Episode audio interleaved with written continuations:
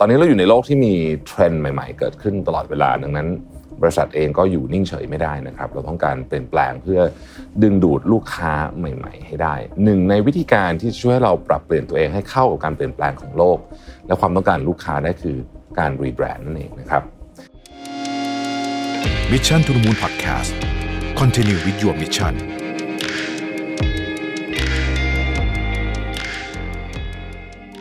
ค้นหาและตั้งค่าความสมดุลในแบบของคุณเอง ด้วย Mission to the Moon Balance Planner 2024 Find Your Harmony สั่งซื้อได้แล้ววันนี้ที่ Line Official Account at Mission to the Moon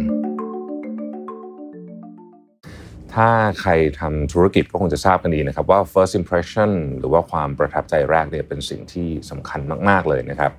ผมมีข้อมูลจาก Forbes นะฮะเขาได้บอกไว้เกี่ยวกับเรื่องว่าธุรกิจเนี่ย มีเวลาเพียงแค่ประมาณ 7 วินาทีเท่านั้นเองในการสร้าง first impression นะฮะถ้าแบรนด์ไม่สามารถดึงดูดลูกค้าได้ภายใน 7 วินาทีแรกเนี่ยก็อาจจะเสียโอกาสอะไรหลาย ๆ อย่างไปนะครับ เช่นลูกค้าอาจจะไม่สนใจนะครับ แล้วก็ไปซื้อแบรนด์คู่แข่งหรืออะไรแบบนี้เป็นต้น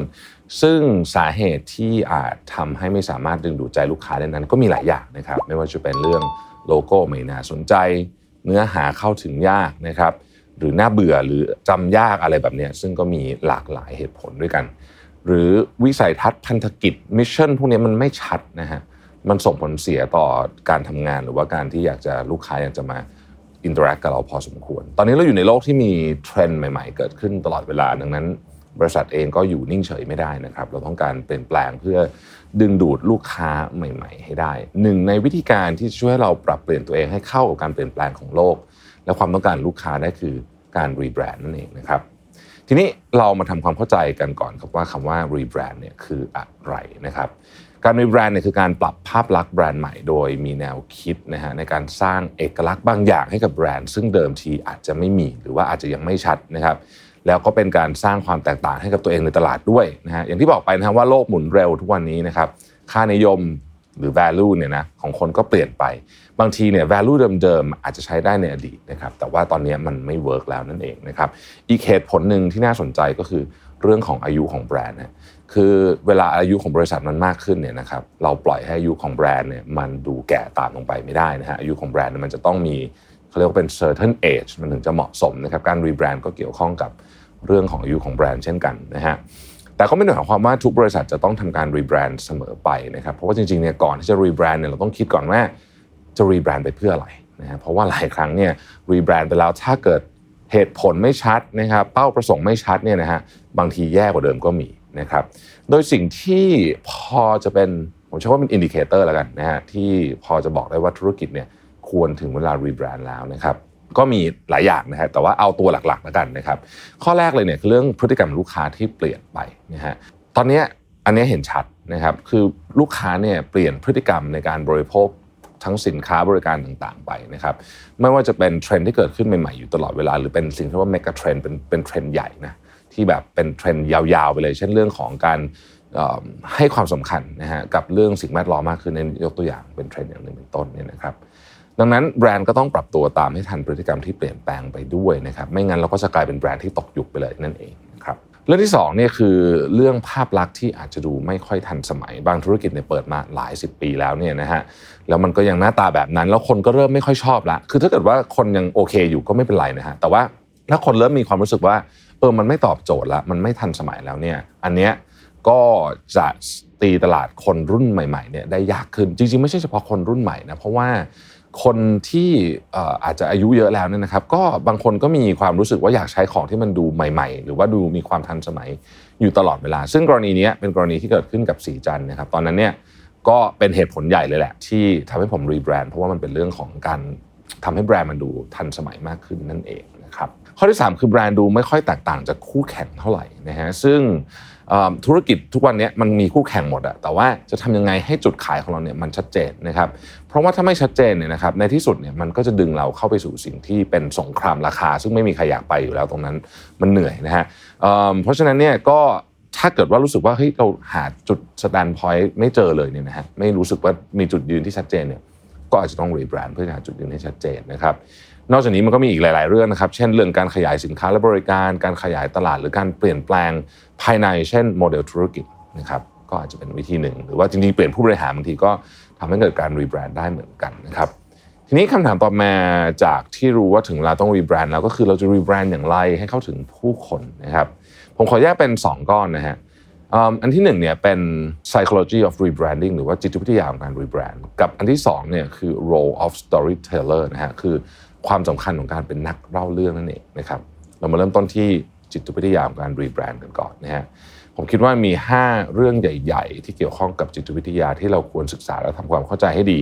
ก่อนที่จะคิดเรื่องนี้นะครับเรื่องแรกเนี่ยคือ consumer perception หรือว่ามุมมองของผู้บริโภคที่มีต่อแบรนด์นะก่อนหน้าที่เราจะรีแบรนด์เนี่ยเราต้องทำการเรียกว่าเป็น health check ก่อนว่าเอ๊ะ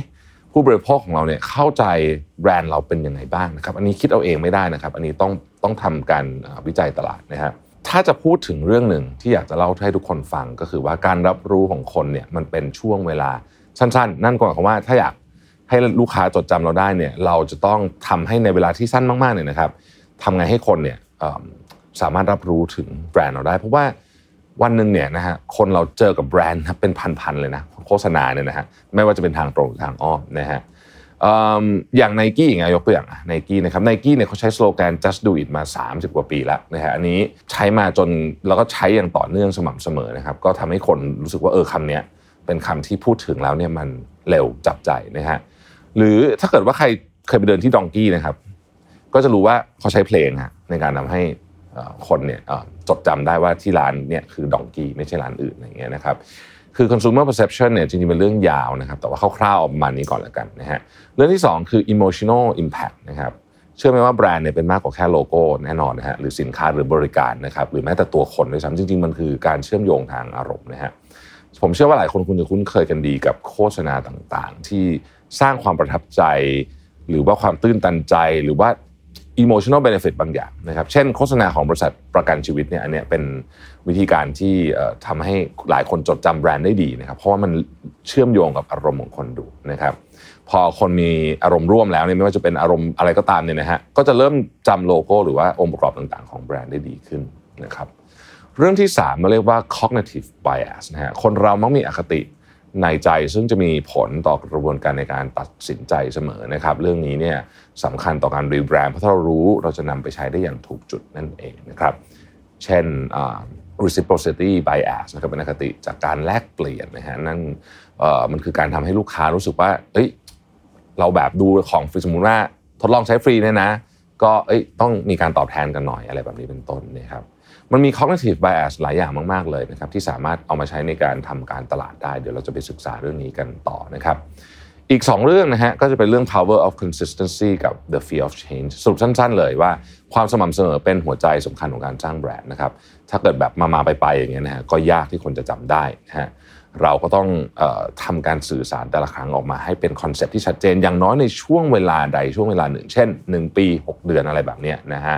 แล้วอีกอันหนึ่งนะครับก็คือ fear of change แน่นอนว่าทุกการเปลี่ยนแปลงเนี่ยย่อมมีคนไม่เห็นด้วยเสมอนะครับบางครั้งเมื่อเราอยากจะรีแบรนด์ขึ้นมาเราก็ต้องรับรู้และเตรียมพร้อมกับลูกค้าที่อาจจะไม่ชอบก็ได้นะฮะเราจะทำยังไงนะครับบางทีเนี่ยลูกค้าจะต่อต้านก็มีนะครับหลายครั้งเนี่ยแบรนด์พอเปลี่ยนไปปุ๊บลูกค้ารู้สึกแบบโอ้โหมีกระแสต่อต้านขึ้นมาก็มีนะฮะอันนี้ก็ต้องเตรียมตัวรับมือไว้บ้างนะครับโอเคครับ ทีนี้เรามาต่อที่ the role of storyteller นะครับหรือว่าบทบาทสำคัญของการเป็นนักเล่าเรื่อง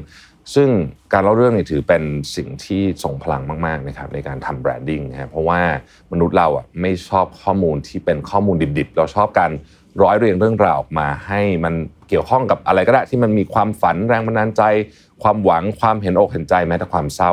ก็ยังสามารถนำมาทำแบรนดิ้งได้นะครับหรือเรื่องตลกก็ได้นะฮะกลับมาที่ไนกี้ตัวอย่างเดิมของเรานะครับถ้าใครเคยดูโฆษณาของไนกี้เนี่ยจะรู้เลยว่าเขาไม่ได้ออกมาแล้วแบบโฆษณารองเท้าหรือแบบ product ตรงๆนะฮะส่วนใหญ่เนี่ยโฆษณาของไนกี้ที่ผู้คนจำได้เนี่ยจะเป็นการใช้อารมณ์และความรู้สึกนะครับส่งต่อผ่านเรื่องราวบางทีเนี่ยแทบไม่เห็นตัว product เลยด้วยซ้ำนะครับซึ่งอันนี้เป็นวิธีการทำการตลาดที่ไนกี้ใช้มาตลอดนะครับหนึ่งในแคมเปญที่ประสบความสำเร็จมากที่สุดครั้งหนึ่งของไนกี้อาจจะเป็นครั้งหนึ่งของโลกด้วยซ้ำเนี่ยคือตอนที่เขาทำแคมเปญกับ Colin Kaepernick นัก อเมริกันฟุตบอลนะครับอดีต quarterback ของซานฟรานซิสโก 49ers ซึ่งตอนนั้นเนี่ยมีประเด็นในเรื่องของการคุกเข่าเพื่อที่จะต่อต้านความรุนแรงคุกเข่าตอนเปิดเพลงชาติก่อนแข่งนะฮะแล้วก็ไนกี้ก็เลือกเขามาทำเนี่ยซึ่งเป็นอะไรที่แบบโอ้โหมีความแบบ คือมันมันมันบียอนบียอนสินค้าไปแล้วนะฮะมันกลายเป็นจุดยืนบางอย่างนะครับนั่นก็คือวิธีการทำ storytelling แบบหนึ่งนะฮะซึ่งมันก็จะช่วยให้เราเนี่ยเข้าถึงผู้คนได้มากยิ่งขึ้นโดยเฉพาะ target group นะครับเวลาเล่าเรื่องเนี่ยมันจะมี target ที่ชัดเจนนะครับทีนี้ต้องบอกว่าเรื่องของการรีแบรนด์เนี่ยมันก็สามารถทำได้กับทุกธุรกิจเลยนะครับธุรกิจอะไรก็ได้สามารถทำรีแบรนด์ได้หมดเลยเสื้อผ้าเครื่องสำอางหรือแม้กระทั่งธุรกิจอสังหา ซึ่งแต่ละแบรนด์เขาก็จะมีเหตุผลในการรีแบรนด์ของเขาแตกต่างกันออกไปนะครับอาจจะอยากขยายฐานลูกค้าอยากเข้าถึงผู้คนให้ง่ายขึ้นนะครับอยากขยาย product line หรืออื่นๆนะครับ แล้วผมก็ทราบมาว่าหนึ่งในธุรกิจอสังหาที่สนใจ แล้วก็มีการทำรีแบรนด์ไปก็คือ Asset 5 หรือว่า A5 นั่นเองนะครับ ผมขอเล่าทุกคนฟังนิดนึงก่อนนะครับว่า Asset 5เนี่ยเป็นธุรกิจอสังหาที่มีคุณสุประโชคปัญจทรัพย์เป็นผู้บริหารนะครับเขาคือทายาทรุ่นที่ 3 ของตระกูลปัญจทรัพย์นั่นเอง แต่โดยส่วนตัวเนี่ยเขามองว่านะครับวงการอสังหาเนี่ยยังมีโอกาสอีกมากนะครับจึงตัดสินใจออกมาทำบริษัทของตัวเองที่ชื่อว่า Asset 5 นั่นเองนะครับ Asset 5 ในช่วงแรกๆนะครับเน้นพัฒนาที่อยู่อาศัยสำหรับกลุ่ม Luxury ไปจนถึง Ultra Luxury นะครับราคาเริ่มต้นในอยู่ประมัน20-25 ล้านนะครับโครงการระดับ Luxury ที่อยู่ในการพัฒนาของ A5 เนี่ยมีตั้งแต่โครงการ Vana Residence ต้นสนวัน Residence Sang Royal และโครงการอื่นๆอีกกว่า 10 โครงการอย่างไรก็ดีเนี่ยการพัฒนาที่อยู่อาศัยสำหรับกลุ่ม Luxury ถึง Ultra Luxury เนี่ยเรียกได้ว่าเป็นตลาดที่อาจจะไม่ได้กว้างมากนะครับ หลายคนก็เลยอาจจะมองว่าเข้าถึงยากนะครับ A5 ก็เลยอยากจะรีแบรนด์โดยจุดมุ่งหมายของการรีแบรนด์คือนะครับเขาอยากให้คนเข้าถึงได้มากขึ้น และอยู่ใกล้ชิดผู้บริโภคมากขึ้นนะครับ เช่นจากเดิมนะฮะคนมองว่าเข้าถึงยากต่อไปอยากให้คนมองว่าถึงแม้ว่าจะทำบ้านหรู แต่ก็เต็มไปด้วยความรักความอบอุ่นนะครับเข้าถึงได้ง่ายขึ้นตอนนี้ Asset 5 ก็เลยรีแบรนด์ตัวเองใหม่เป็น A5 นั่นเองนะครับคือต้องเล่าที่มาที่ไปแบบนี้ครับว่า A5 เนี่ยเขามองคำว่า asset หรือว่าสินทรัพย์เนี่ยนะมันอาจจะเล็กเกินไปแล้วมันดูไม่มีชีวิตนะครับแต่ทุกบ้านมีชีวิตที่ใหญ่เกินกว่า asset หรือสินทรัพย์นะครับก็เลยมีแนวคิดที่อยากจะทลายกรอบของคำว่า asset นั่นเองนะครับให้เหลือเป็น A5 แทนเพื่อที่จะสื่อสารการสร้างความสุขด้วยหัวใจของ A5 ถึงลูกค้า ด้วยหลักคิดนะครับว่า A5 greatness inspired by love นั่นเองเพราะเชื่อว่าความรักสามารถสร้างสิ่งที่ยิ่งใหญ่ได้นะครับ ซึ่งถามว่าเพื่ออะไรก็ต้องบอกว่า1เนี่ยเพื่อยกระดับภาพลักษณ์ของแบรนด์ A5 ให้เข้าถึงง่ายขึ้น ใกล้ชิดกับลูกค้ามากขึ้น ดูมีความอบอุ่นมากขึ้นนะครับและ2นะครับเพื่อให้มีความทันสมัยยิ่งขึ้น สอดคล้องกับวิสัยทัศน์ใหม่ของกลุ่ม A5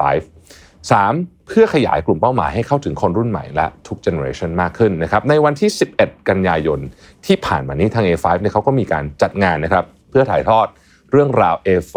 Greatness Inspired by Love ใช้หัวใจที่ยิ่งใหญ่ สร้างสรรค์ความสุขให้คนที่เรารักนะครับผ่านนะครับ5คอร์สสุดพิเศษในรูปแบบของ Fine Dining นะครับพร้อมเรื่องราวสุดพิเศษสะท้อน A ทั้ง 5 ของ A5 นะครับซึ่งประกอบด้วย A ที่ 1 คือ A Better Me ความภาคภูมิใจในตัวเองนะครับ A ที่ 2 คือ A Happy Home ความสุขในครอบครัวนะครับ A ที่ 3 คือ A Place Full of Memories นะครับความทรงจำที่ดีในช่วงเวลาต่างๆ A ที่ 4 คือ A Life Full of Joy นะครับความสนุกที่ได้ใช้เวลาร่วมกันกับเพื่อนที่ดี และ A ที่5นะครับ A Better Planet ความโอบอ้อมแบ่งปันให้ผู้อื่น ซึ่งผมต้องขออธิบายเกี่ยวกับแนวคิดของ A5